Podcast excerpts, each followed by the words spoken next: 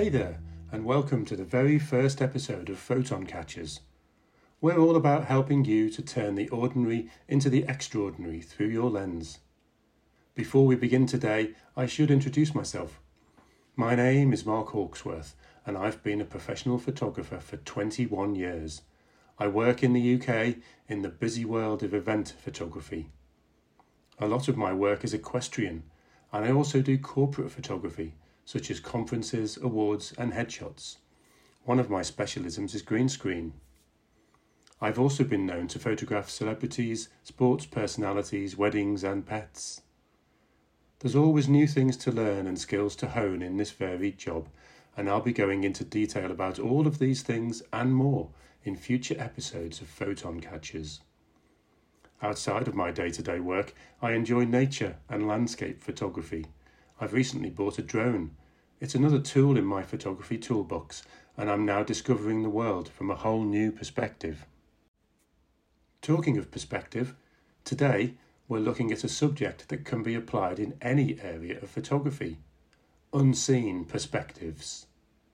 Now, before you start wondering if you've tuned into a philosophy class, stick with us.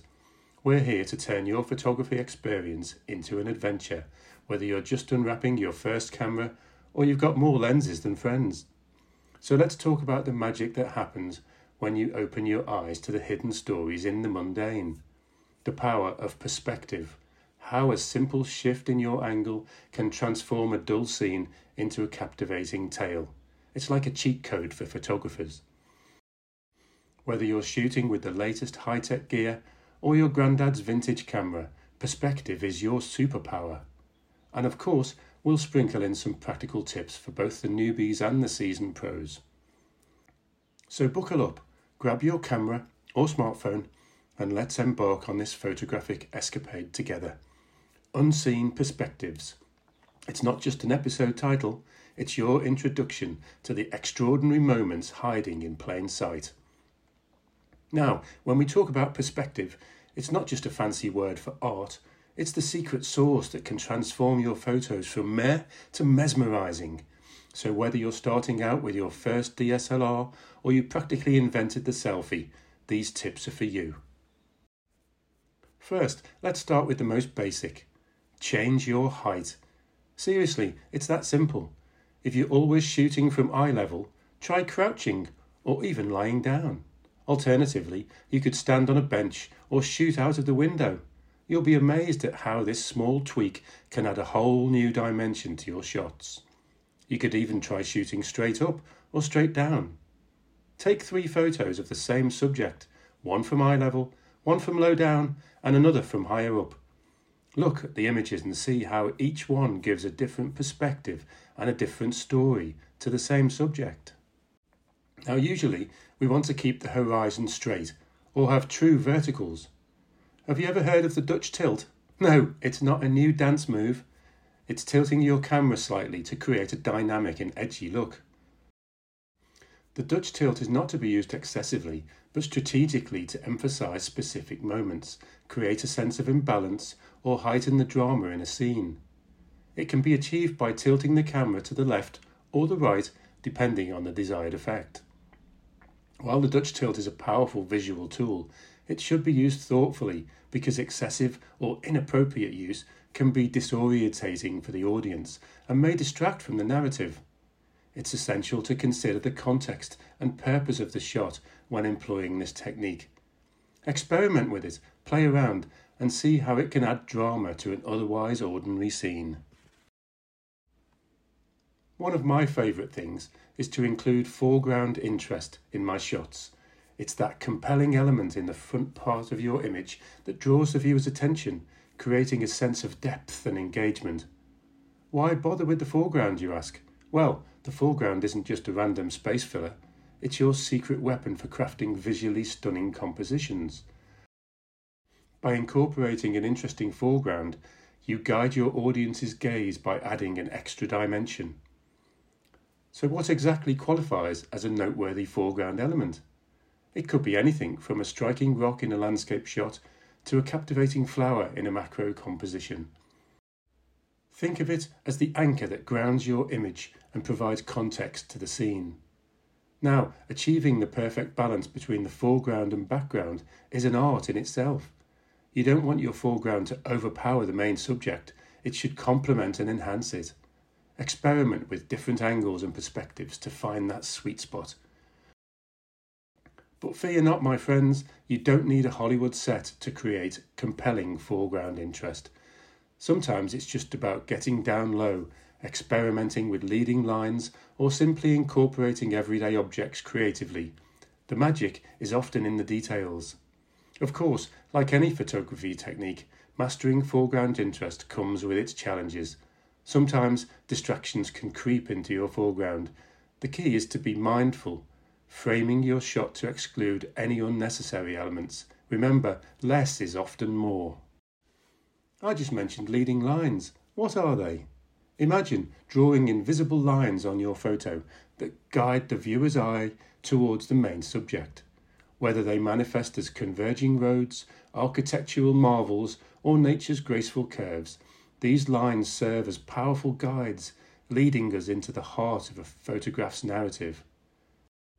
They create a dynamic sense of movement inviting us to explore and uncover the hidden tales within each carefully composed image. Leading lines are the visual storytellers, guiding your gaze along a winding river or a path of vibrant flowers, directing the viewer's attention with purpose and finesse. These lines create a visual journey, taking your audience right where you want them to go. You could also consider experimenting with converging lines identify potential lines in your scene, such as roads, buildings, or any linear elements that draw the eye. Pay keen attention to perspective, ensuring that these lines converge towards a vanishing point strategically placed within your frame. Experiment with different angles and viewpoints to harness the full power of convergence, altering the mood and impact of your image. Whether in urban environments or natural landscapes, mastering the art of converging lines adds depth, intrigue, and a captivating rhythm to your photographic storytelling. It's like giving your photo a 3D effect. Now, here's the final great tip in our perspective chat get close. I mean, really close. Fill the frame with your subject. It can be a facial expression, a texture, or a detail that tells a story. This not only makes your photo more engaging, but also helps eliminate distracting background clutter. What's your focus? Some lenses don't work well at short distances. If you have one, a macro lens can be your best friend here. It'll help dive into the world of tiny details, capture the intricate beauty of everyday objects, and watch how your audience gets lost in the small wonders you've discovered. Whether you're just starting out or you've been photographing for decades, perspective is your playground. So go out there, experiment, break the rules, and let your creativity run wild. We'd love to see the images you create based on anything you've learned today in this podcast. You can share your images with all of us by uploading them to our dedicated Facebook group www.facebook.com forward slash groups forward slash photon catchers, all one word. Make sure you include a description of your image and what you are trying to achieve, and include a list of your gear and settings. Well, that wraps up our short dive into perspective. Coming up next, this week in photography. I'm Mark, and you're listening to Photon Catchers. This week in photography. We've got hot news coming soon from Sigma a 15mm f1.4 diagonal fisheye lens for Sony E and Leica L mounts. It's a fast, full frame lens with its f1.4 maximum aperture. I don't think any other lens manufacturer has gone this fast with a fisheye. But what's the diagonal part? Well, there's two types of fisheye, circular and diagonal, and they both have their own special properties. Both give 180 degrees angle of view, but the difference is that the circular lens distorts horizontally and vertically, creating a circular image surrounded by a black border, with the distortion greatest at the edges. The diagonal lens distorts diagonally in a uniform manner and produces a rectangular image within the full frame of the sensor. Straight lines appear curved diagonally. I think this new lens will be most useful for photographers who specialise in architectural or big landscapes. Expect an announcement from Sigma on the 21st of February. A new mirrorless full frame Leica, the SL3, will be launched in March. Its 60 megapixel sensor is the same as the M11 model and sports an all new touchscreen. It'll have enhanced image stabilization and a quicker burst capability over the previous SL2. 15 frames a second with the mechanical shutter. It'll also be slightly smaller while retaining all of its weather sealing and durability. For me, the biggest upgrade is the active phase detection autofocus rather than the contrast detection in the SL2. This will give the SL3 much greater focus accuracy on moving subjects and will be useful for sports photographers. For video shooters, there's 8K video and 4K 60p. If anyone knows what that means, please write in. Expect a price tag at launch of close to £7,000, which is around $8,500. Time for some speculation on the new Canon R1, which is expected to be launched at the CP Plus show in Japan later this month. Early rumours of an 85 megapixel sensor and a global shutter have recently been downgraded to a 30 megapixel stacked sensor capable of 240 frames a second and a completely electronic shutter. Time will tell at the end of February. It's an Olympic year, and new flagship camera announcements often coincide with the Summer Games.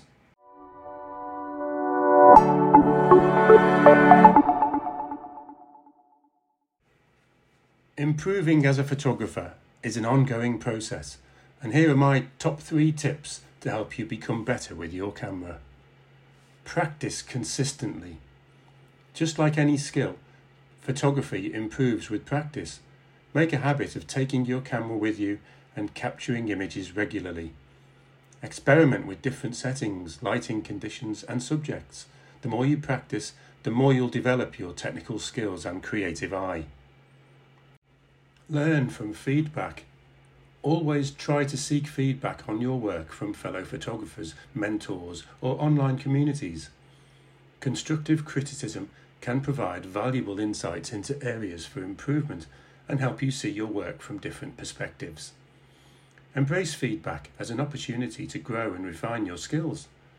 Don't forget you can upload your images to our Facebook group, Photon Catchers, not only to share your great work, but also to receive critique and feedback from our ever growing community. Study and analyse great photography Take time to study the work of renowned photographers and analyse what makes their images compelling. Pay attention to composition, lighting, storytelling, and other elements that contribute to the impact of their photographs. This can inspire new ideas and techniques for your own work. Remember, photography is both an art and a technical skill, and improvement comes with a combination of practice, learning, and reflection. Continuously challenge yourself to try new things, explore different genres, and push your creative boundaries. Have you booked your ticket yet for the photography and video show at the NEC in March? Don't forget that working pro photographers, videographers, and content creators get in for free. The deadline for your free pass application is midnight on the 15th of March. You can order your ticket and get all the show information at www photographyshow.com. I'll be there creating content for a photography show special. But you don't have to wait that long for your next episode. I'll be back next Friday with another instalment of Photon Catchers. If you've enjoyed this episode, it would be great if you'd share us with your friends and help the podcast audience grow. Thanks for listening, and I'll see you next week.